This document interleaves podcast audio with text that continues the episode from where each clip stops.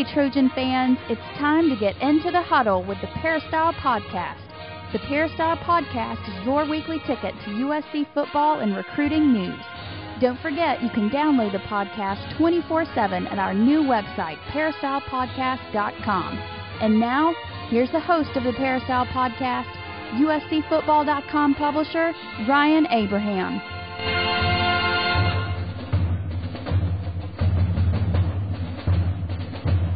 Hello, Trojan fans, and welcome to episode number 107 of the Peristyle Podcast. Today is March 3rd, 2009. This week we've got a really exciting show for you on the podcast. We're going to talk about some Pac 10 expansion. We're also going to talk about a new beat writer for USCFootball.com, Dan Weber, a longtime beat writer from the Riverside Press Enterprise. He's joining the staff. We're going to hopefully catch up with him a little bit later on in the podcast. If you have any questions or comments, you can always drop us an email podcast at uscfootball.com.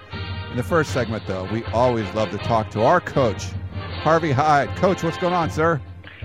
Same old thing, buddy. Just getting ready to roll. A little boring a little bit right now, but uh, as you think about spring football coming up and new staffs and new coaches and new players and everything out there regarding the football world. And of course, uh, the combine this past weekend and then the NFL draft coming up in April. You know, we find ways of keeping the heart pumping. There's and, uh, you know, of course, we've got March Madness coming up for all of us that uh, love the playoffs, NBA basketball. The Olympics were, you know, uh, so so. I think uh, everyone uh, who knows how to ski and so on watches that, but I don't really have any real heroes in skiing or uh, winter sports, so it's hard for me to follow. I didn't know who the people were, but it's great to see our country get more medals than anyone else. I think that's the bottom line. And here we are again with number 107. Can you believe that? Crazy, coach. It's unbelievable. And we wanted to, to help us make this possible. Our sponsor, Southern California Tickets, sctickets.com, 1 800 888 7287. Been with us the whole way through. We want to thank them for their continued sponsorship and really helping us produce this. We don't. It's just it's a fun. It's a labor of love, Coach. You know, we go through it and we just try to do the best show we can every week. We know there hasn't really been any, not a lot of USC coverage locally on the radio, and it's not college football is not the number one priority in Los Angeles. So that's why we kind of devised this podcast just to be able to talk to the USC fans every week. And there's always, like you talked about, Coach, there's always something coming on. Doesn't going on. Doesn't matter if it's May, you know, June, whatever. There's always something going on for USC football. So that's why that's why we started the podcast, is so we could talk about it each and every week. I agree with you, Ryan, and I'll tell you, there isn't an off season anymore in any sport, especially the sport of football. You're never done from recruiting. You obviously go right to your off season program. You go to your staff meetings. You do all the things that are necessary to prepare for uh, spring practice, but in the min- meantime, you still have your junior camps. You have all the other things that are going on. You're offering uh, scholarships to juniors. You want to get a jump on that. So really, you're still working long hours. You're never really finished. And then you've got to find time for football. I mean, actually football. When you have staff meetings, when you're not talking about players that you're recruiting or so on, you're sitting there and you're talking about placement of players, where they're going to play, the offenses and defenses you plan on employing and we have a new staff and so on. There's a lot of people that need to start communicating and know each other and know what the practice schedule is, and uh, you know make sure that the coach. Well, first of all, the coach has to coach the coaches. Then the coaches have to coach the players. And then you have to make sure that everyone's on the same page, that you're not saying one thing and coaching something else. So uh, it's a very busy time of year, and uh, a lot of people think that coaches are playing golf now and doing this, doing that. no, they're not. It's absolutely the opposite, especially in the, the weight rooms with all the off-season training going on, and so uh, there is a lot happening in the football programs across America. And Ryan, some teams have already started spring practice. I mean, they're halfway through spring Crazy. practice. So just look at Texas, University of Texas. They've played what January the seventh. How much downtime have they had where they're now already in the spring practice? Can you imagine the kids had what a month off, a month and a half Yeah. off before they started hitting again? I mean, it's pretty crazy with Texas. Not only they have uh, they recruit a little bit differently. They get mostly local kids, and they try to get them to commit early. So right after signing day, they almost fill up their class. They had a junior day, or they got like 14 commitments or something, and they had to prepare for spring ball. Mack Brown is probably he has to be his busiest time of year has to be January and February, just because going through si- eh, signing day, I don't think is that big of a deal because they usually have all their commitments lined up. They might get a couple guys late, which they did this year, and they had a really nice class.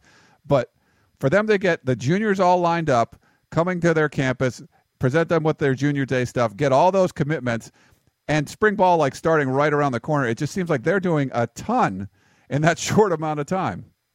They certainly are, and they've got a beat uh, a beat on everybody. They know in advance what they're going to do and what their plan is. And their plan is to have spring practice early, get their commits done early, keep their commits solid, uh, have those commits come to their campus, maybe even get involved in their off-season workouts. Uh, get spring practice out of the way. Let the kids have some time off. If they get someone hurt, it gives them a lot of time to get well before their camp opens in the fall, and it gives them time off again for the head coach Mack Brown to do what he needs to do go out on the speaking trail get around the state of texas talk at all the rotary clubs and all the different alumni clubs that the university of texas has. And it gives a chance too for the assistant coaches to start lining up not just keeping the juniors but lining up next year's recruiting class. So they're always working a year in advance. They're always working a year in advance. And uh, it works that way for Mack Brown because of the Texas Longhorns in the state of Texas, and you know, in that state, uh, most kids that grow up, that's their number one choice as far as where they want to go to school. And if you look at their roster, probably 85% of the kids on the team are all from Texas. So uh, it's a different. Uh, a different situation than it is at a lot of other locations. Yeah, and even, I mean, if you if USC wanted, we don't want to talk too much about Texas coach because this is a USC podcast. But uh, people have asked me before, do you think USC could do that? I think it'd be a little bit harder. I mean, certainly if USC just focused on internal, play, you know, players that are, uh, you know, in-state guys, I think they could get close to that. But I think the California kids are a little bit more adventurous, so I think some of them would stretch out their recruitment a little bit longer. They wouldn't want to just stay and go with the local school. You could probably get somewhat success like that, but it's a different philosophy too. You're making you're getting commitments from kids a year early. You haven't seen them play as a senior at all. So there's definitely you're losing some of the evaluation stuff that Pete Carroll used to love to do, and I think Lane Kiffin, just from the number of offers he's put out locally, has shown. I think Lane Kiffin wants to get some of these guys in their summer camps as well. So the juniors to be seniors, at least the USC philosophy has been, let's get these guys in camp at USC. They got their lineman camp, their skills camp, their rising stars camp. They want to see how these guys perform for them at the camps before they send out a ton more offers. They do offer some kids locally, but they don't do a mass offering that some of the other schools might do. So it's definitely a different philosophy. Could USC do, do could USC do what Texas does? I mean, possibly. I don't know if to the same extent because of the the way that California kids are, but it's just a different philosophy. And obviously, it's worked for USC. They they closed really strong last year and finished with the number one class. I agree with you. And I think the California kids are more Hollywood. I think they enjoy the recruiting process. They like visiting. They like talking to each other. Uh, their their schools are closer together than what they are in Texas. Uh, there's a relationship, and they play off each other and so on.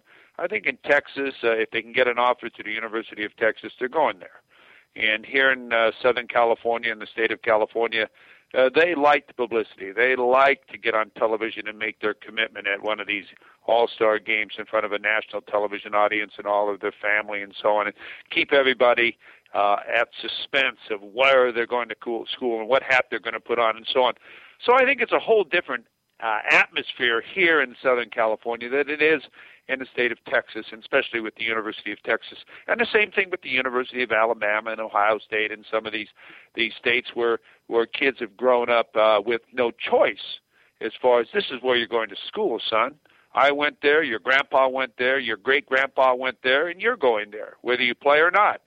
And I think that's a different way that the kids think out here in Southern California. I agree with you, that coach. And uh, well, let, us talk about this. I mean, we, you know, I was mentioned that Mack Brown had a lot to do with the junior day and spring ball coming up that closely. USC kind of delayed it a little bit. It's starting about the same time they have. I think over the last couple years, Pete Carroll started to start spring ball a little bit later. This year it will start March 8th. Uh, but it will it'll stretch out a little bit longer. It's going to go five weeks instead of four. Last until May 1st. They'll only be practicing three days a week. Uh, I think it's good for us. It's it's fun to cover that. You give you a little more time to cover things, and you can kind of stretch stuff out a little bit more, get more stories in there, and you know find out more of what's going on. You won't have too many or any back to back practices. But with Lane Kiffin having almost a completely new staff, there's still Todd McNair and John Morton that were on the staff from previously, but most of the a lot of different guys, admin guys, a lot of different coaches. Uh, they had to do a lot of the recruiting late. I mean, there was a lot going on uh, on Lane Kiffin's plate. As a coach, what kind of stuff do you have to do to prepare for spring football? Because like you said you got to coach your coaches make sure everyone's on the same page. You got to get the the players up to speed as far as conditioning and and what you expect from them. And because there's only 15 practices coach you have to get going like it's a you know mid-season when you start practice. You don't have time to have three or four practices to get ready because you only have 15 to go on I agree with you, and I think that's why he's gone to the format that he's gone to five weeks, three days a week, because it gives him more time between practice to evaluate the practices themselves, to evaluate the personnel, what they've accomplished during that practice, utilize the videos and so on with the players and so on, rather than, you know, uh, when you're around the staff for a long time, you, you don't have to. You, you know what the procedures are, you know what the periods are, you know what you go do next and so on, and you can go four days or five days a week and get spring practice accomplished and, and done with. But no, I think he's done the right thing because this way going Monday – Wednesday, I think. Isn't he going Monday, Wednesday, and Saturday? He's going actually Tuesday, Thursday, Saturday. Oh, Tuesday, Thursday, Saturday. Going Tuesday, Thursday, Saturday. It gives you a day and a couple days in between to be able to evaluate what you've accomplished that day before. And if if you didn't accomplish what you were supposed to accomplish, it gives you more time to correct it, rather than to just move on. Oh, we don't have time to do that. We've got practice today. So I think he's very smart in doing what he's doing. Uh, he's got to have a lot of offensive uh, meetings because he has more, I would say, new coaches on offense than he does on defense. I think his dad already has started the meetings on defense, along with Orgeron has already worked with uh, uh, uh, his dad, and and they know exactly what the terms are and what to call this and call that. And the secondary coach too has already worked there. So I think they've got more of the terms down. They understand the defense and what they're going to do there. But as far as working together, as far as getting the periods together, when you go against each other, when you don't go against each other, how much hitting are we going to do? What days are we going to be full pads? What day are we going to be shimbles and helmets and so on? Uh, this all has to be put together. What are we trying to accomplish? And then also, what you do is you have a regular schedule that you follow. All right, the first week we want to get in basic sets, motions, uh, formations. Uh, basic plays. How many basic plays? Three plays, four plays, five plays. Run them right. Then you want to get the the second week. You want to make sure you start to work on your uh, red zone plays. So you want to make sure you get in your two minute offense uh, to the uh, towards the end of spring practice. You got to make sure you work on your different your goal line situations. You got to make sure that you cover all of these different uh, facets of the game of football special teams, kickoff, field goals, so on. When are we going to do this? What's our personal be, personnel going to be on these teams? What's our philosophy? Well, see, every day you have to evaluate your personnel to decide in the spring, really, who do you think will make a traveling squad? Because you don't want to practice a guy at a position a lot. If in the fall he's not going to be on your traveling squad or he's not going to be playing. But what you're doing is giving reps to somebody who's not going to be uh, helping you win a football game in the fall. So you've got to evaluate all of this as you go along and you start to put your depth chart together and and have players that you know that are going to be playing be a part of your special teams, but you know they're going to be on your traveling squad. So there is so many different facets to the game of football as far as where the linebacker is going to practice on the field. I mean, these are little things you don't think about when you go to practice.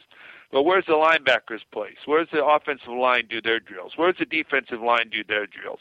What field is the defense? What field is the offense? What do we do here? What do we do that? What sleds do we need? Well, we didn't. Uh, Pete Carroll didn't use these type of sleds, or uh, or, or the uh, last line coach. So this new line coach wants to uh, four man sleds or he wants a seven man sled or whatever they want. Well, they got to order that. They got to get it in. They got to get it put together, assembled. Where is he going to drive it at so he doesn't drive it into other people's drills and so on? There are so many different philosophies. Is it going to be open practices, closed practices? Where are the crowds going to be able to stand? Uh, is there going to be media allowed to talk to the players during practice or after practice? Is there going to be a post game interview? I mean, it goes on and on and on, but everything will not be the same as what it was with Pete Carroll. Every head coach has their own philosophy of how he wants to get it done, both in practice and with the media and with the public and with the alumni and with the parents and with the players and with everyone. So all of these things have to be explained. He is having meetings every day with Tim Tessalone. He's having meetings uh, with uh, the strength coach. He's having meetings with the alumni directors, Mike Garrett, all these different people. Director of football operations is knocking on his door saying, Coach, when we play at wherever they might be going, Hawaii, uh, what type of workout facilities do you want there? Do you want to work out in the stadium? Do you, what hotel? Do you like this hotel we're planning on staying at? What day do you want to leave? Do you want to leave immediately following the game? Hey, this are these are all the things that have got to be done during this period of time, but you just don't book a flight or you just don't book a hotel or you don't do that thing now, but they've got to get out to all the alumni. So they know what time the planes are leaving and where they're going to be and what's the schedule over all these different things. So it is a huge job. And also, not only that, how about the phone lines in the press box? What is your setup going to be? How many lines do you need? Who's going to be on the phones? Who's not going to be on the phones? Who's going to call the plays? Who's going to be talking to who? All of these things have to be done now. So it's a huge job in putting together the next season.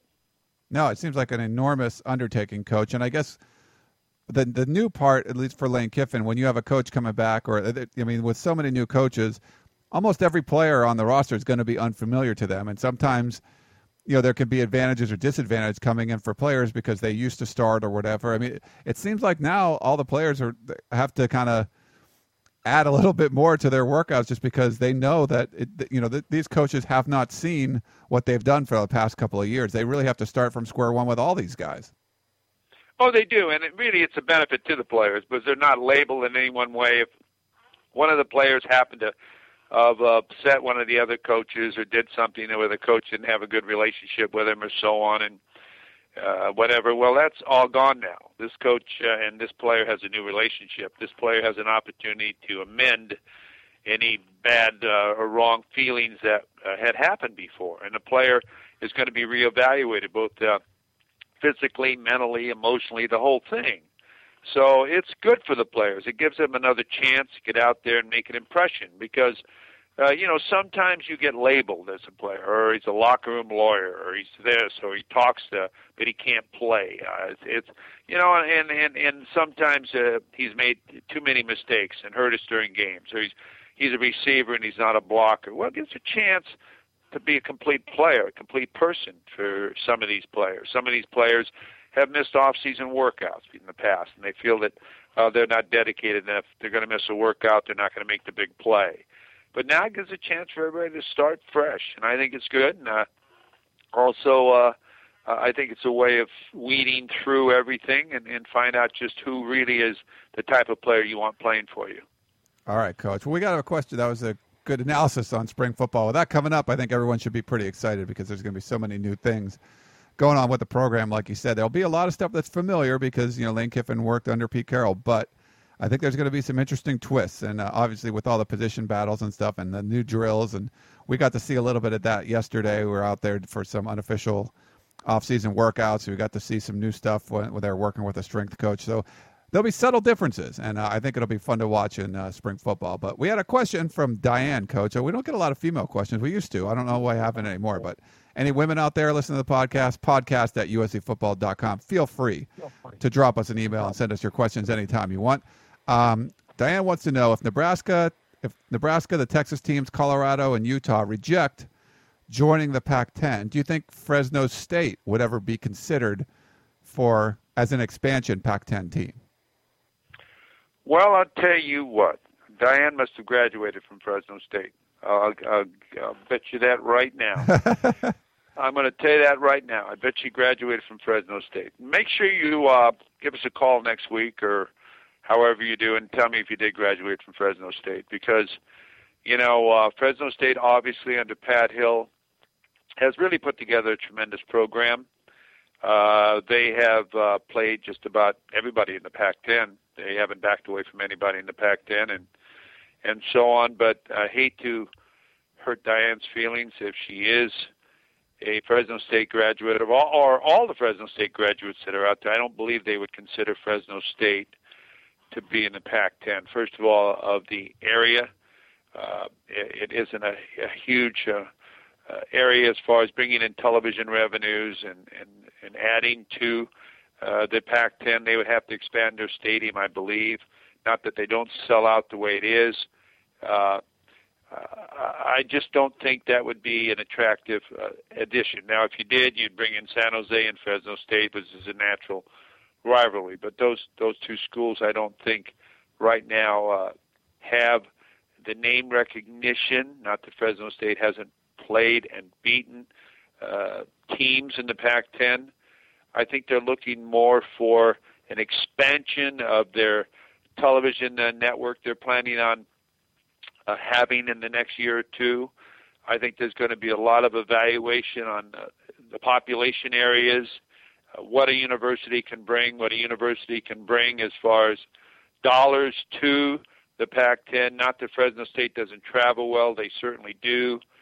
Uh, but I think that I think teams that will interest the Pac-10 more are teams uh, that are a little bit farther east. They want to expand out of the state of California, out of the state of Washington or Arizona, where they already are. I think that not into Utah necessarily, but I think probably Colorado. They'd like to jump to Colorado. Uh, I think they'd also uh, look at possibly, uh, as I mentioned to you, uh, Nebraska or other areas where they can uh, get a population of where they have a large alumni groups out there that will travel and sign up for different types of cables and just love and go crazy over football and travel well and and and that type of stuff. Spend a lot of money. Not that Fresno people won't spend a lot of money, but sometimes it's a difficult spot to get into uh, as far as transportation. Uh, you don't have the normal amount of flights that uh, you would have in a, a larger airport. A lot of the uh, uh, planes. Uh, uh, yes, football does charter, so football would probably have the best opportunity of getting in and out of Fresno. But uh, a lot of the other sports, I think, would uh, uh, would have a difficult time as far as travel. But uh, uh, it's a it's a good thought, uh, but it's something I don't believe. I don't believe. This is just my opinion, of course, Diane. My opinion. Don't get mad at me.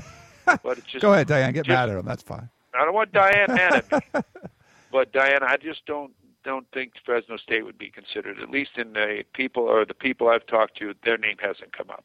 All right, Coach. Well, I appreciate the answer there, the honesty, and I'm sorry, Diane, that Coach thrown you under the bus there a little bit, but who knows? We'll have to see what happens. I'm I'm really curious, Coach, to see what really does go down because there's been so many complaints about the Pac-10 and you know USC fans specifically about how the Pac-10 hasn't really helped USC's been helping the Pac-10, but maybe not necessarily the other way around. It'd be really interesting to see if they can get a couple big name teams to join the Pac-10 and what that does to the kind of national perception of the conference. Well, and I think that's what they're looking for. You know, they want to. Not that Fresno State doesn't have a great name recognition and so on, but you know, you, when you think about bringing in uh, Colorado and you put them in the Northern Division, you bring in Nebraska and you put them in the Southern Division, or or something like that. And you have six teams in each division, and you have a conference championship game, and so on.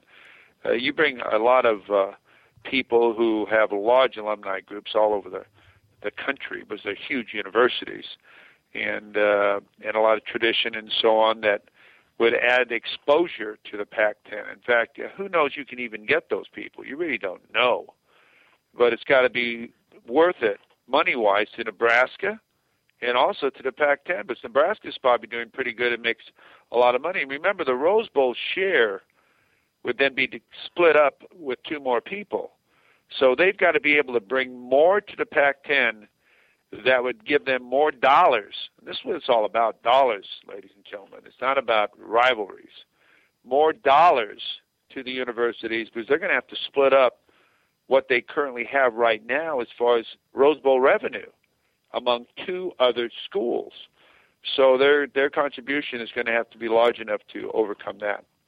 I agree with you there, Coach. All right, well, it's been a good first segment. We're gonna have to uh, let you go back at to Pasadena, be the mayor, all that stuff you love you love to do in that city. But we'll appreciate talking to you, Coach, and we'll talk to you again next week.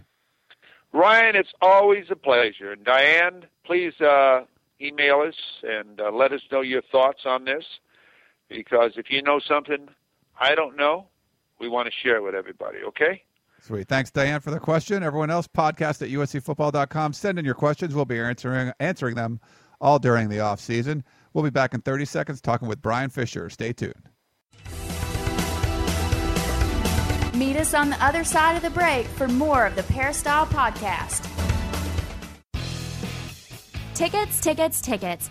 SC Tickets is your concert, sports, and theater ticket source. We have the tickets you need to any event worldwide. Football tickets are now available. Call SC Tickets now at 1 800 888 7287. 1 800 888 7287. That's 1 800 888 7287. Or visit us on the web at sctickets.com. SC Tickets, concert, sports, and theater. We now return to the Peristyle Podcast and your host, Ryan Abraham.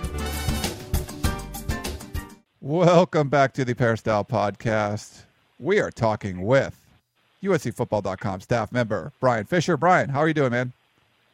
I'm doing pretty good, Ryan. You know, it's always it's always good to talk USC and uh, get things going on a nice Wednesday here. Our Wednesday, our podcast. Sometimes I wake up, and I'm like, oh crap, it's Wednesday. We've got to do the podcast, and uh, people people have talked about. And I get a furious text message. Hey, podcast it's in, you know. Can you do it like right now? Sorry, Brian. Um, yeah, when people have talked about us about expanding, maybe we'll do another day or something during the season. Um, it's all right. It's cool. I mean, I, I'm I'm getting getting it down. We've been doing it a little over two years now. Uh, you know, it's definitely some work. It's you know, it takes about half a day or something to make sure you get this hour podcast up. But we could probably do it another day or something at some point. I don't know. We'll see. Uh, you you like being and on we're over we're over a hundred episodes, so we can be syndicated too. So that's always good. I like. Oh, see, very nice. We're uh, yeah, yeah, yeah. We're way, we're getting up there now. So yeah, we didn't really do a two year anniversary. We did a a hundredth episode thing, which is pretty close to two years, obviously. But um, we didn't really do a celebration for two years, so we'll have to remember that for the three year one. Uh, but Brian, we want to talk to you this week about the combine. You put a really nice uh, piece up on USCFootball.com all the guys, all the guys in Indianapolis for the NFL Combine, the uh, USC players that have moved on, either graduated or left after their third year of eligibility, went on. They're going to test the NFL waters. A lot of guys that I think there was the most most guys from USC. Was that true? Is it the, the most players from any school? Yeah, there USC? were there were the most guys invited to the combine, uh, which I believe was 13, uh, and, and the next closest was Florida at 12. So I, I think that was uh, definitely a, a good positive sign for USC going forward that they had so many guys invited. Now, obviously, guys like Josh Pinkard, who's recovering from knee surgery, he was invited but couldn't go. But uh, all the guys there, I think, did a, a pretty good job. Well, let's. Uh, I mean, I think you did a really good job on this piece here. It kind of summarized uh, all the different guys that were participating in the combine from USC. So maybe we can just kind of go down the list and get your thoughts by position or so. Um, uh, the first first up to go was uh, Joe McKnight and Stafon Johnson. They both uh, measured up at 5'11. Um, Johnson definitely bigger, 214 versus McKnight being 189 pounds. Uh, Johnson didn't run a great 40 time. He had a 4.66, but I think somewhat what you would have expected. And uh, Joe McKnight ran a 4.47, not the you know the sub 4.4. But we'll talk about that kind of stuff later on that, that some people were expecting there. But what were your overall thoughts on McKnight and Johnson uh, at the combine? Well, I definitely think Joe McKnight kind of helped his draft status a little bit. Uh, I mean, he was never maybe pegged as as a first round pick, but could go anywhere from you know seventh all the way down to the fifth. And, and I think running at four four seven, obviously there are discrepancies on how fast some of those times are, but I think you know four four, maybe even he's maybe even a little faster than that. I think that helped him. I, th- I think it proved that he could uh, carry speed, and I think coming in you know, about 5'11", close to 200 pounds. I, I think that will help him, especially considered we, you know, we heard for years how he couldn't run between the tackles, and we kind of saw it last year how he was, yeah, definitely able to kind of go through, go between the tackles and run it up the middle. And I think uh, he could be kind of one of those guys that is sneaky. He could play special teams for you, and, he really, I think, made a, a positive impact at the combine. Uh, had a very good vertical jump, a very good broad jump uh, and, and certainly came in stronger than I think a lot of people thought when he benched 18 reps, which is one of the higher ones for the uh, running back. So I think he definitely helped himself uh, at the combine. It'll be interesting to see what he does uh, at the pro day on uh, in a couple weeks uh, at USC and how much better or worse those times get because that could affect you know where he goes. And I think for Stafon, I think everybody was just uh, amazed to see him there.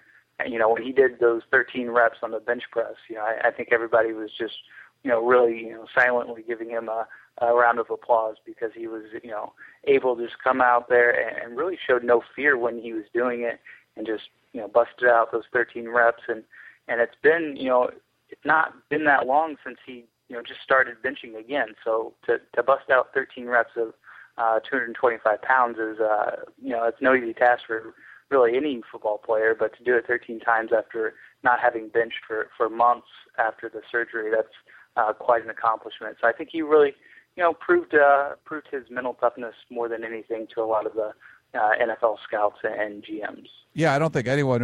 I mean, if he didn't bench, no one would have blamed him. You know, I mean, that's that's what hurt you. I mean, you're you're going to do during the biggest job interview of your life something that almost killed you, and they're going to ask you to do it again.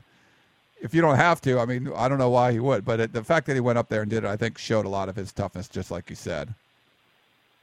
And, and you know, you saw the the spotter that was uh, an assistant coach for, I believe, the Cardinals, if I, if uh, my memory serves.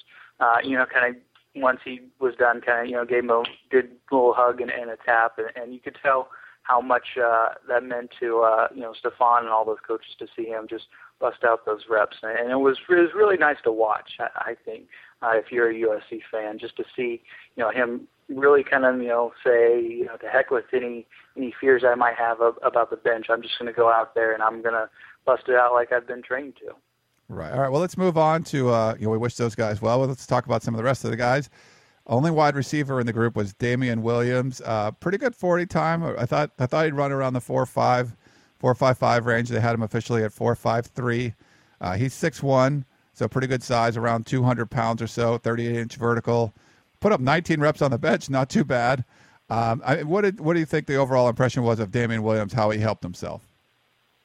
Uh, I, I think he did pretty well. Uh, he's when they were running the gauntlet where he was catching balls from side to side. He dropped a few on the first run, but I, you know I, I think teams are uh, you know willing to overlook little things like that. I, I don't think those position drills play as much as a factor um, in, into where you're going to get selected than say your 40 time that you run or your game tape. I think those are the kind of the big things when you look at wide receivers. And, and I know uh, just browsing what scouts have said, and you know, the fact that he did run in the four fives, and you know, maybe is a little faster than that. You never know.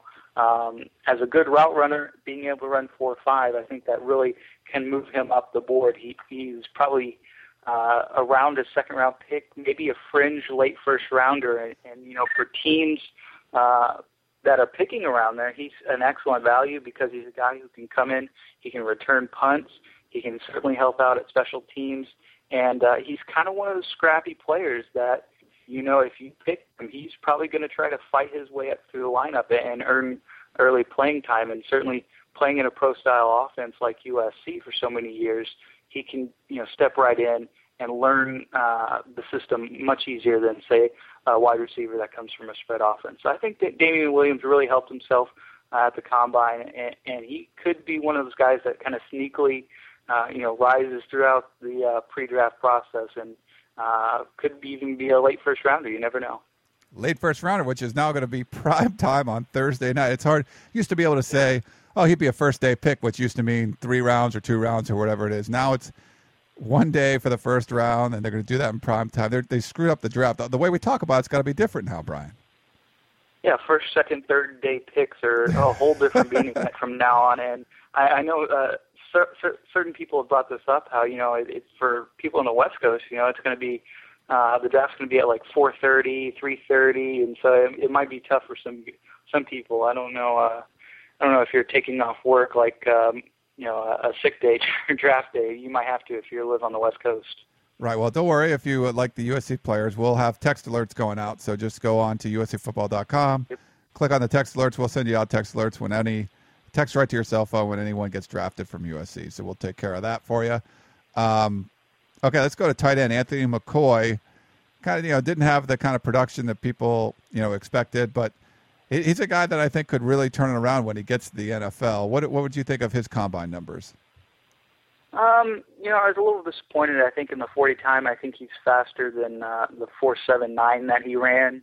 Um, also, the bench press, you know, 19 reps. That was the same as Damian Williams. I think uh, he's definitely a strong guy. I think he probably could have done more than that. Um, and, and you look at those two things, and I think that the thing about Anthony McCoy that a lot of people look, uh, you know, maybe overlook is the fact that he's such a good blocker. And uh, you know, blocking tight ends are kind of hard to come by in the NFL, especially with all these guys, you know, like a, a Dennis Pitta out of uh, BYU or uh, the Pitt, Pittsburgh tight end that's coming out, and Aaron Hernandez out of Florida. Those guys that are kind of more of a, a I guess, a, a receiving tight end, not really known for their blocking skills. And so Anthony McCoy could, you know, could sneak in there as one of those guys that, hey, I need a blocking tight end. I need someone to come in here. He can certainly uh, make a big catch. You know, he averaged, you know, 20 something yards uh, a catch this year, and uh, he could be one of those guys that kind of sneaks up just because he's such a good blocker that maybe the combine numbers are going to get overlooked. All right. Uh, well, let's move over to the offensive line. Uh, three guys: Charles Brown, uh, going to play tackle. Jeff Byers somewhere internally, and same with Alex Parsons. They all weighed in almost the same. There was uh, Byers 301, um, Charles Brown 303, and Parsons, who I thought would be the lightest, ended up being the heaviest at 309. Uh, they're all within a couple inches of each other. Charles Brown being the tallest, Byers being the shortest. Best bench press was Byers. He put up 33 reps. Um, Parsons put up 23. Brown put up 21. Uh, but yeah, I think Brown's the guy that's probably getting the most talk about going earliest. What have you heard about all these guys? I, I definitely heard Charles Brown as probably going in the first round. I, I think uh, there's going to be so many uh, left tackles taken in this first round. It's going to be a really different draft because there are so many good ones coming out of school. And Charles Brown certainly the biggest thing that he had during the combine was the 35 inch uh, arm length. That's you know such a huge factor when it comes to guys that are being looked at as left tackles. And I think coming out with a 35 inch uh, arm length is big for NFL scouts uh, that are finally getting to measure you know arm length, things like that. Uh, bench press was a little bit disappointing at the 21 reps. You would you know hopefully want that to be a little bit uh, more, but with those such those long arms, sometimes it'll be tough to, to put up more more weight on there, and so. Um, but otherwise, you know, agility wise, uh, skill wise, he had a really good combine. I think he's one of those guys that could really sneak up the draft, and you know, I wouldn't be surprised if he's a you know mid first round pick because of the way um, you know his momentum has slowly been building, including through the combine. And you take a look at a guy like Jeff Byers; he's kind of gone the opposite way. Tested was pretty good. You know, the bench reps, 33 reps, was uh, one of the highest uh, for offensive linemen. Uh, decent arm length, but he the biggest knock was when they were doing mirror drills with you know a, a player that was running back and forth, and you, the offensive lineman was just supposed to you know kind of shuffle his feet and mirror him.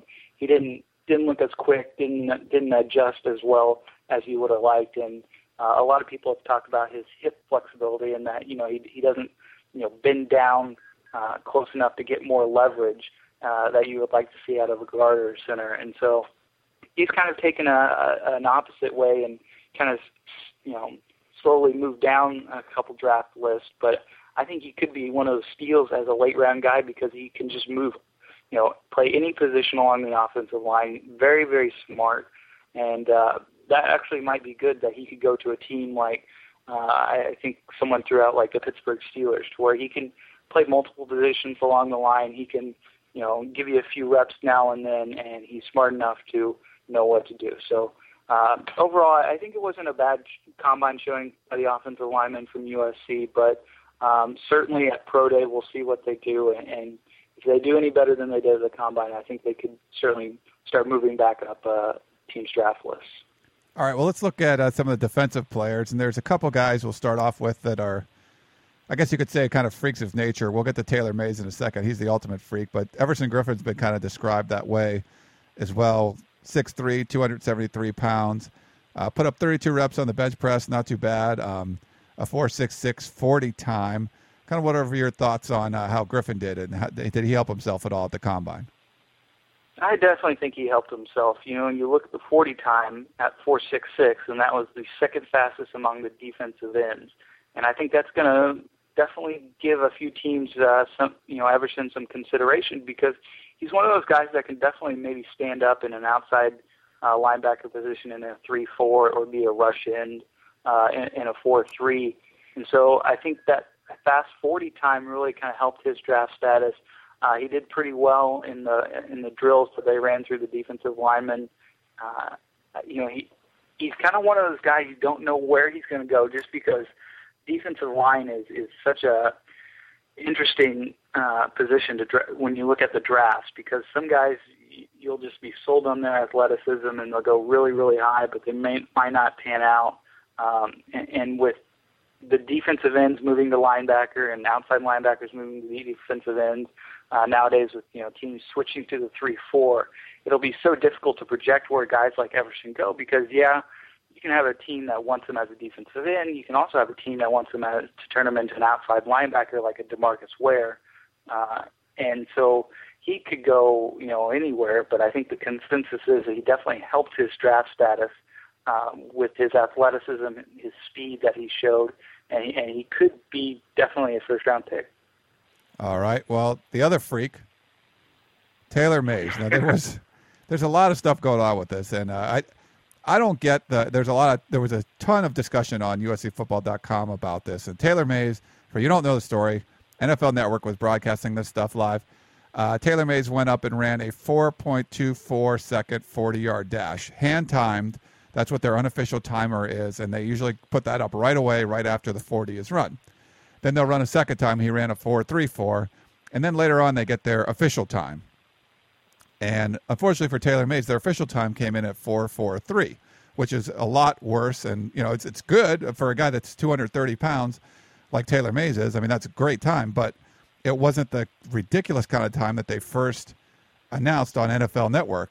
Then they go on and they do this simulcasting of everyone's runs at the same time, every position group all the guys who won their position group, they ran everybody at the same time on the same screen. So you could see these people kind of superimposed over each other, who was running and where they were finishing and stuff like that. So they start them all at the same time. Taylor Mays ends up finishing second in that group ahead of guys that ran in the 4 3. So it was a little questionable about what the official time should be. Uh, Rich Eisen actually came out and said there's obviously an error in the official time because Taylor Mays is faster than that. But a lot of a lot of stuff was going on like that. A lot of discussion on the boards either way, I mean, you don't have to put a number next to how fast he is. At at 230 pounds, the guy's a freak. Being able to run that fast and beat some of the guys that he beat there. I mean, what where do you come out in this overall Taylor Mays situation? Uh, the thing I took away is when you saw that that video of all those guys, you know, it was the fastest of each position group uh, running the 40, and how much bigger he was than just about everyone there. You know, he's taller, he's just as big, uh, especially Jacoby Ford, who was the fastest guy at the combine, uh, was a wide receiver, and Taylor just kind of dwarfed him running down that 40. And I, I almost wonder if maybe someone just, you know, maybe it was a four three four forty that he ran and just mixed up the numbers or something. I I don't know. It, it definitely looked like he was faster than the four four three that they officially posted. And I know a lot of scouts come out and said, "Hey, I timed him at four three. Uh, I read somewhere that Pete Carroll said he had timed him at four two something. So um, definitely the 40 time in question. But I, regardless of that, I, I think the big win for Taylor was uh, when he was doing the position drills. I think that was what more scouts were looking at him for was when he was turning his hips and running, when he was trying to break on the ball, when he was trying to catch the ball. I think that played more into his draft status than the 40 time or the vertical jump or the bench press because everyone knew, you know, he was going to be a 230 pound freak of nature at 6'3. Um, you know, I think he helped himself a little bit. I thought his first uh, run when he was running straight down a line, trying to turn his hips uh, and, and then going up for the ball, I think he really showed that he, his hips are not as stiff as everyone uh, thinks. And um, certainly recognition uh, it's always going to be a knock that he's only had one interception in the past two years. Um, he's going to have to win over teams when he goes into interview with them and, and talks with them. And I, I still think it was an overall positive experience for him. Uh, you know, everybody wants to look at that 4.24 and, and how fast he was, but the big thing that scouts were looking at were how how his hips were turning, you know, how he was breaking on the ball, and and I think he did all right in that area. Well, it's funny. Like Eric Berry got so much hype going in there, um, but just because of that four two four, if you could say it's mistimed or whatever it was, that whole segment was talking about Taylor May. So if anything, he got his name out there more. I mean, he couldn't pay for that kind of publicity. That they, everyone's talking about Taylor May's running and what he did at the combine. I think in the ultimate, I mean, in the end, I think that can only help him. If nothing else, it gets the Raiders interested in him. Yeah. well, can he? What? What? Pete Carroll has got the what? 14th pick in Seattle. Could he slip by him? Hmm, that's that'd be interesting. I, you know, I've I've heard a lot about the uh, the East teams like the Giants or the you know Cowboys, the Phillies, those type teams picking him late in the first round. I wouldn't be surprised to see a team just take a chance on him in the mid first round. Uh, you mentioned the 14th pick with Pete Carroll. I wouldn't be surprised if he took him. The question you got to ask about Pete Carroll and his draft is: Is he going to take a quarterback like Sam Bradford or Jimmy Clausen with their their first pick uh, in the top 10? You know, what do they do? You know, I think that pick could affect uh, what they do with that second pick at number 14. And you know what? If Taylor is around, I wouldn't be surprised if they needed uh, playmakers on defense that they draft Taylor. So uh, certainly, I think the 14th pick with Pete Carroll, uh, a coach he knows, a system he knows, uh, that that could be a possibility. You never know. All right. Well, last couple positions, well, last couple players, uh, the quarterback position, uh, Kevin Thomas and Josh Pinkard. You talked about Pinkard not being able to participate. Um, you know, he'll have to try to help himself whenever he can. Uh, but I think Kevin Thomas did okay. He got overshadowed a little bit. He was in the same group as Taylor Mays, but he seemed to do okay down there. Yeah, four four eight forty is a, a very good time for him, and uh, you know, put up 19 reps in the bench press, uh, good arm length, uh, good weight that he carried, and uh, certainly looked all right in, during drills. I think he's going to be a steal actually uh, when you're talking about late round picks that could maybe make an impact because he's so good in press coverage. He, he's played in an NFL system. I think he's he's smart enough to pick up a, a system and, and maybe be one of those scrappy type players uh, one of those players that plays a lot on special teams. He could be one of those guys that uh, NFL scouts actually have a closer eye on uh, as someone that they can pick, you know, in the later rounds and really make an impact on their team down the road uh, as a backup corner or a special teams guy. And I think that's what uh, a lot of people are looking at. I think he did all right during the drills. Uh, I think testing wise, he did pretty well uh, on the events that he run. You know, good good arm length, uh, like I said, good 40 time, and so I think he's one of those guys that definitely going to the combine helped him, uh, and and he could be one of the steals in the late round. You never know. All right. Well, Brian, we appreciate all the insight. That was a really great piece. If you haven't checked it out, still up on the front page of USCFootball.com. All the USC players in Indianapolis performing well. And the pro day coming up, I think it's March 31st, right? That's uh, a couple days into spring football. Be down yep. at USC. Yeah.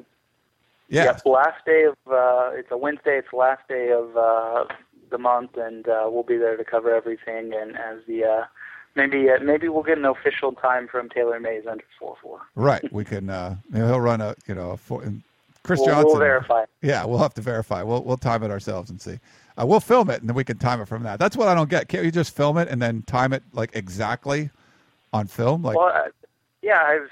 They uh, they kept showing those you know like thousand frame HD cameras that they had on the NFL network. I was like, well, you know, that'd be really easy to just figure out, you know, how fast he was running. Yeah. If you just calculated you know, everything, uh, it wouldn't be that hard to drop it in a little timeline and you know hit play and then you know stop when he crosses the finish line.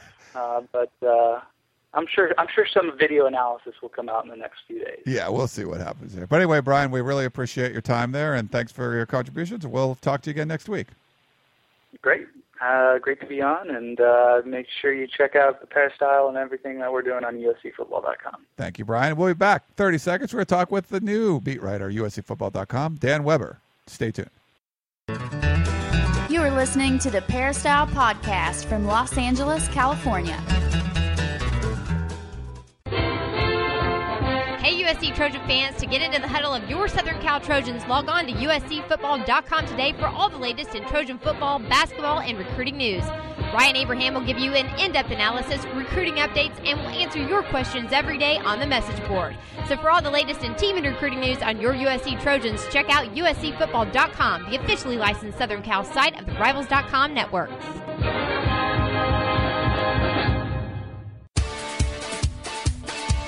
It's time to get back to the Peristyle Podcast, presented by USCFootball.com.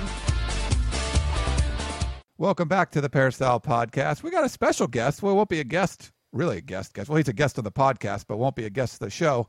He'll be a regular going forward. Uh, Dan Weber, the new USCFootball.com beat writer. Uh, uh, as you guys know, Dan Weike's been on the podcast quite a bit. He was our beat writer for almost two years. Now he moved on. He's working for the Orange County Register, and uh, we were lucky enough to get Dan Weber to come join us. He uh, covered USC and Pete Carroll for all seven of his BCS years while Pete Carroll was at USC for the Riverside Press Enterprise. And uh, Dan's jumping, jumping back in after not covering USC for a year, coming back to join USCFootball.com. Dan, welcome to the show and uh, welcome aboard USCFootball.com. Oh, thanks very much, Ryan. It's uh, kind of like old home. Uh, uh, getting back to uh, campus and watching them work out and you know doing all those things after kind of a year off, uh, uh, year away. Uh, it actually gives you a chance to kind of take a longer look. Uh, you know, if you're there for seven years and you know they're they're finishing the top you know four every year, and uh, I think I counted it up something like uh, 24 first team All Americans that played at USC in that time, and seven BCS bowls and two national championships, and you kind of take things. kind of take things for granted. It's like, gosh, this is uh, kind of the way it always is, and and and you don't maybe always when you're in the middle of something like that realize how just spectacularly unbelievable uh, a run that was. I mean, just kind of an amazing uh, for everybody that was involved with it. It just uh, you just look back and shake your head and think, wow, that was uh, that was really special. Well, we're looking uh, so, forward. Uh, yeah, well, we're looking forward to having you on the team because because of that perspective. I mean, you've been there for every one of those BCS years with Pete Carroll. You've seen the Heisman trophies. You've seen the the ups, and then you've you've, you've still watched the team this last year or two when things have kind of gone downhill a little bit. And I think we're really looking forward to getting uh, your perspective and your expertise on what's been going on, where the program was going, and and you know where it went and where it will be going under Lane Kiffin? You know, that's, I mean, you do develop a perspective. I mean, when you think, I mean, to just say three Heisman trophies in four years, just like, you know, you, I mean, uh, until this year, for example, Alabama hadn't had a single Heisman Trophy winner, and and you think, you know, the USC had three in four years, or uh, two in the same backfield. I mean, it's just uh, you you hope people uh, are able to step back and look at that and say, "Wow, uh, that may never happen again." I mean, and, uh, it probably shouldn't have happened almost in uh, you know the way uh, the way college football is and all, uh, today. Uh, that, that's just beyond remarkable uh, that that that happened and that we were up close to watch it is uh, uh, pretty special. We were pretty lucky, I think, and I think we all realize that every day, uh, you know, out on the practice field, you thought, wow, this is uh, this is really special. Um, and so it'd be interesting now. You step back, you step away for a year, and you see what what USC went through last year. Now, you know, there's a, a new start, and it'll be really, really kind of fun, I think, for fans and and the players, uh, based on what we saw yesterday at, at the conditioning workouts and all that. It's going to be fun. Uh, to see if they can get it going again uh, and fun for the coaches. And it's going to be uh, kind of an interesting, uh, interesting deal uh, coming up here. So uh, you know, we hope everybody kind of stays along and uh, stays, uh, you know, come along for the ride and see how this goes. Yeah, we'll we'll talk about those off-season workouts coming in a little bit, but we did have a user question for you. Uh, Jim Olson writes in, and uh, you you wrote a column for us. I think it was last week the first column you wrote, and then you, you did an introductory column earlier this week, and you'll be getting a lot of more a lot more stuff going up on the site. But your first column talked about um, the verdict already being in regards to the NCAA investigation, and Jim wanted to know regarding Seantrel Henderson, how is that going to affect his commitment if you think the verdict is already in against USC? Well, I, I think the point was that by uh, allowing it to go. Basically, we're talking since the 2005 season uh, into the recruiting class of 2010. Uh, that was the point that, that I think USC really needed to figure out after, uh, at the most, a couple of years, how do we try to bring this to an end, even if we can't get all the information. Uh, they should have, I think, needed to make it clear that they were trying every way they could to get the information that they needed. I think they needed, you know, now in basketball, for example, they didn't have to get uh, all the information. They didn't have to get OJ Mayo, uh, you know, to talk to him. Uh, they didn't have to get um, every, uh, you know, uh, dotted I and crossed T. They decided, you know, some things here were not right, and uh, uh, we need to penalize ourselves and move on. And I think that had to happen in football. I think they had to let everybody know what do we know, what do we think of it, where did we go wrong. Uh, I think most of us you know, think that in terms of USC's culpability, in terms of their knowledge of what was happening and all that, I don't think we think they were extremely culpable, and I know they don't think they were. And I think they needed to come out much more publicly, much sooner, and so that it's not an issue uh, uh, in 2010 for Seantrel Henderson. I don't get the sense that it really is. I think he knows, his dad knows. I think everybody involved in that knows what what the sense in the public is, and that the fact that uh, the NCAA won't have, uh, uh, you know, a formal official uh, declaration uh, before the uh, April 1st uh, deadline uh, kind of tells me that that probably won't matter. He's already factored in the public kind of perception of things, and that uh, you know people have moved on, and you know it's it's a different staff, and uh, and all of that. And so uh, I don't see that as being any kind of a, you know, a specific, uh, uh, you know, impediment, for example, to him signing. I think if it were basketball and if there were a chance you're not going to the tournament or whatever, and it was a kid that was going to, you know, come and come in and leave early or whatever, I could see that being, you know, being a factor, the, you know, the uncertainty of, of what might happen or the sense that something negative might happen, but I don't see it the same way in football at all. So, so I don't think uh, I would be surprised if if it has any any um, any impact at all. I think the Hendersons, like everybody else, kind of have the same general you know impression of uh, of of what's out there and and in general what you know what might happen. And I don't so I don't think that's uh, an impact in his recruiting.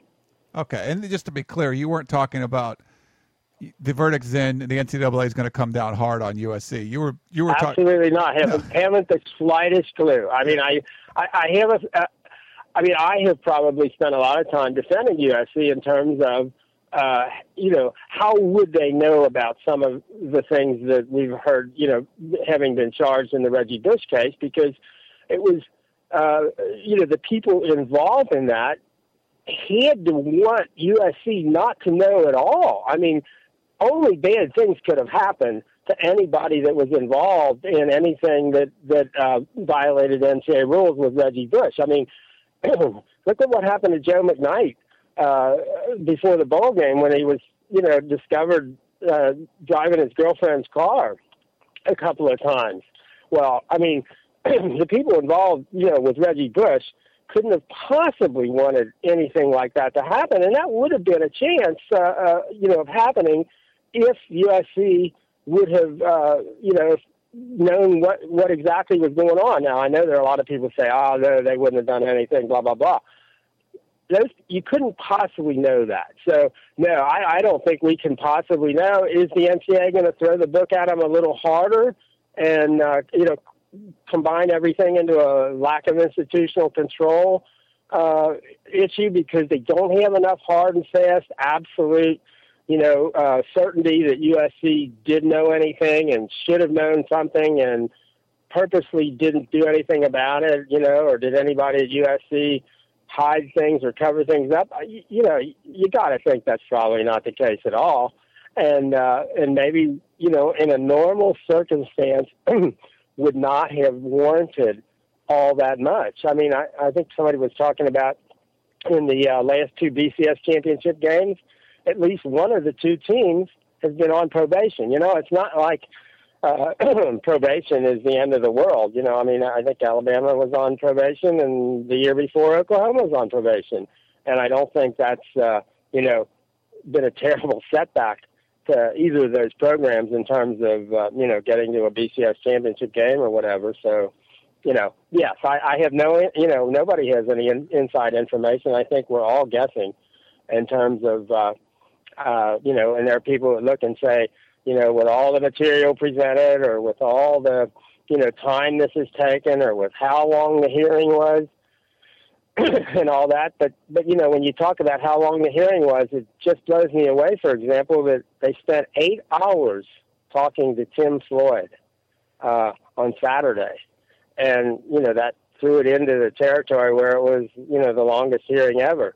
And you're thinking, gosh, eight hours talking to just one USC coach uh, about essentially one issue.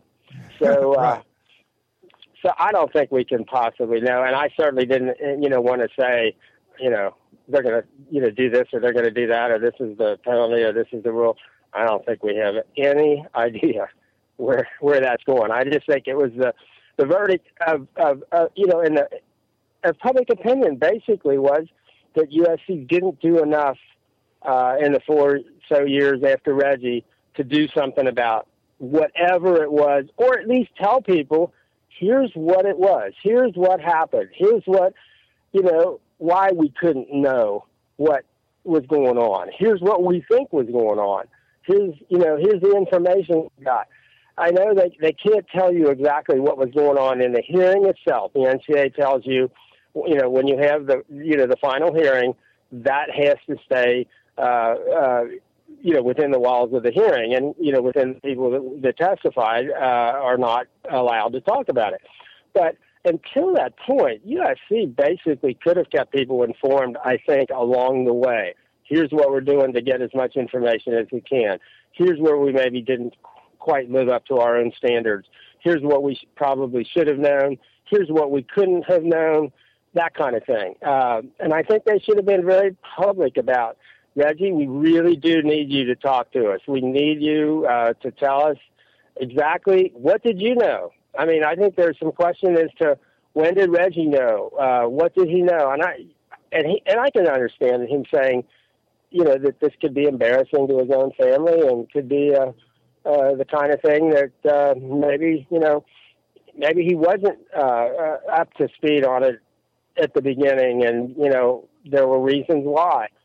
I think people could accept that uh, if they get a, you know get an you know explanation as to what exactly uh, you know what's happening and how how hard is USC going after this? And it sounds like they really really worked uh, terribly hard in coming up with the information. Uh, I think it would have been better for USC if they'd have let everybody know that along the way. Here's what we're doing. Here's how we're uh, pursuing this. No, we're not uh, blowing everybody off. No, we're not stonewalling you. No, we're not taking the fifth. Uh, we really are pursuing this because you know, we want to, you know, we want to keep you informed as we as we go along. Uh, that was my essential point: is, uh, is is letting it go four years, letting it affect guys like Seantrel Henderson in the class of 2010 uh, was probably a bad idea and a bad strategy for USC. Yeah, that make, that makes sense, Dan. Well, Jim, thanks for that question. And uh, one last thing, Dan, I wanted to talk about. We um, got to go down to the players' off-season workout yesterday. Basically, about two days a week, the the players will have a players-only practice. They'll throw the football around. Sometimes defensive players will come. They'll run some seven on seven. Sometimes it's just offensive players just kind of getting a feel for each other and – uh, you know, warming up their arms and, and getting on the same page, syncing up a little bit. Um, Matt Barkley has been back from surgery. He's looking pretty good, been throwing the football around. He's been kind of leading these workouts lately. But yesterday was kind of a special treat. They usually have conditioning workouts in the morning with uh, Aaron Ausmus, the new strength and conditioning coach.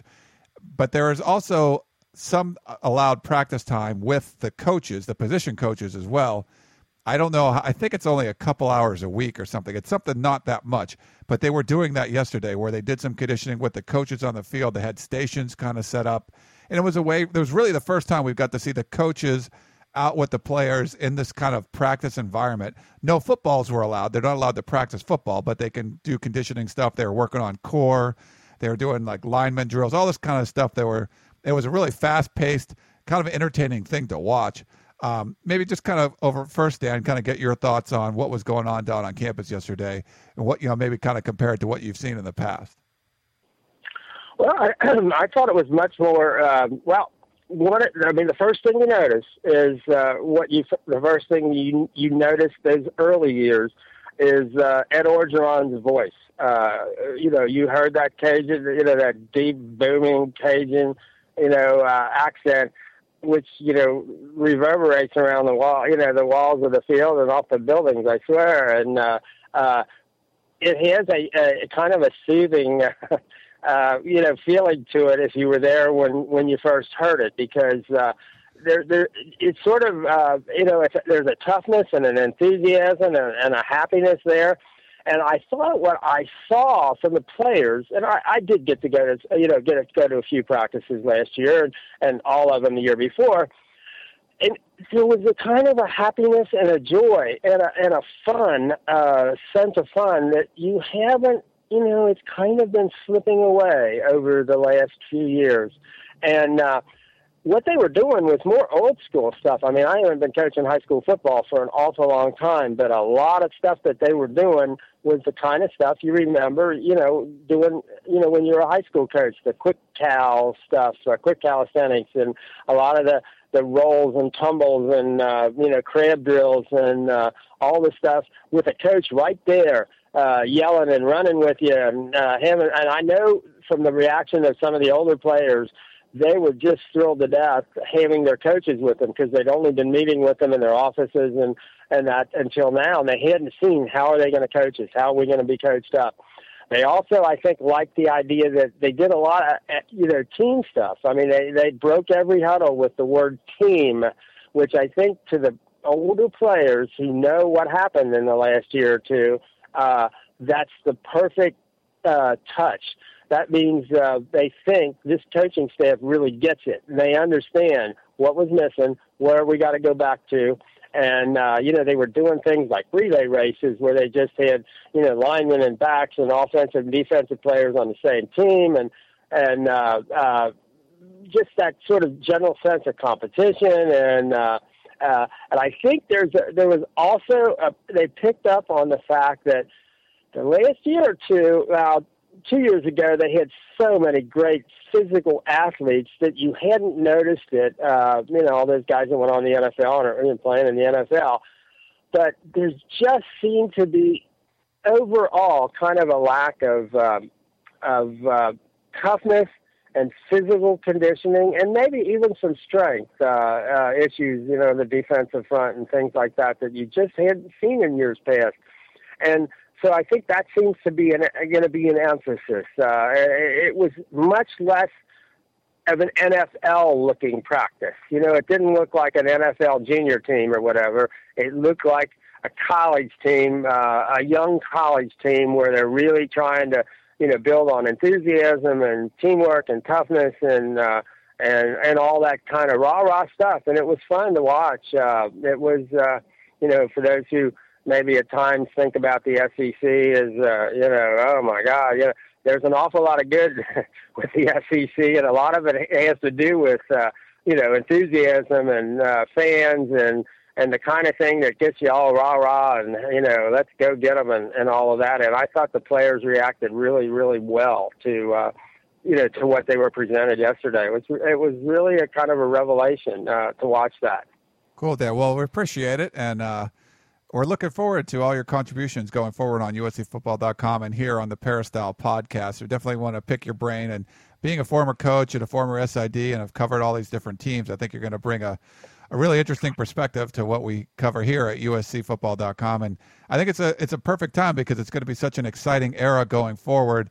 So many new things are going to be going on with the new staff and new recruits and everybody coming in. I just think it's a really exciting time to bring you aboard. Well, I, I'm excited about it, and uh, yesterday made it even more so. And I try to maybe uh, bring some of that into the next couple of things we uh, we write. Uh, uh, try to you know, relate to you know some of what we uh, what we saw yesterday, and uh, and and I'm very much looking forward to it. Sweet, Dan. Well, thanks very much for tuning in, and uh, everyone out there. We appreciate that. And drop us any more questions or comments at podcast at uscfootball.com. We'll talk to you next week on the podcast. Thank you for tuning in.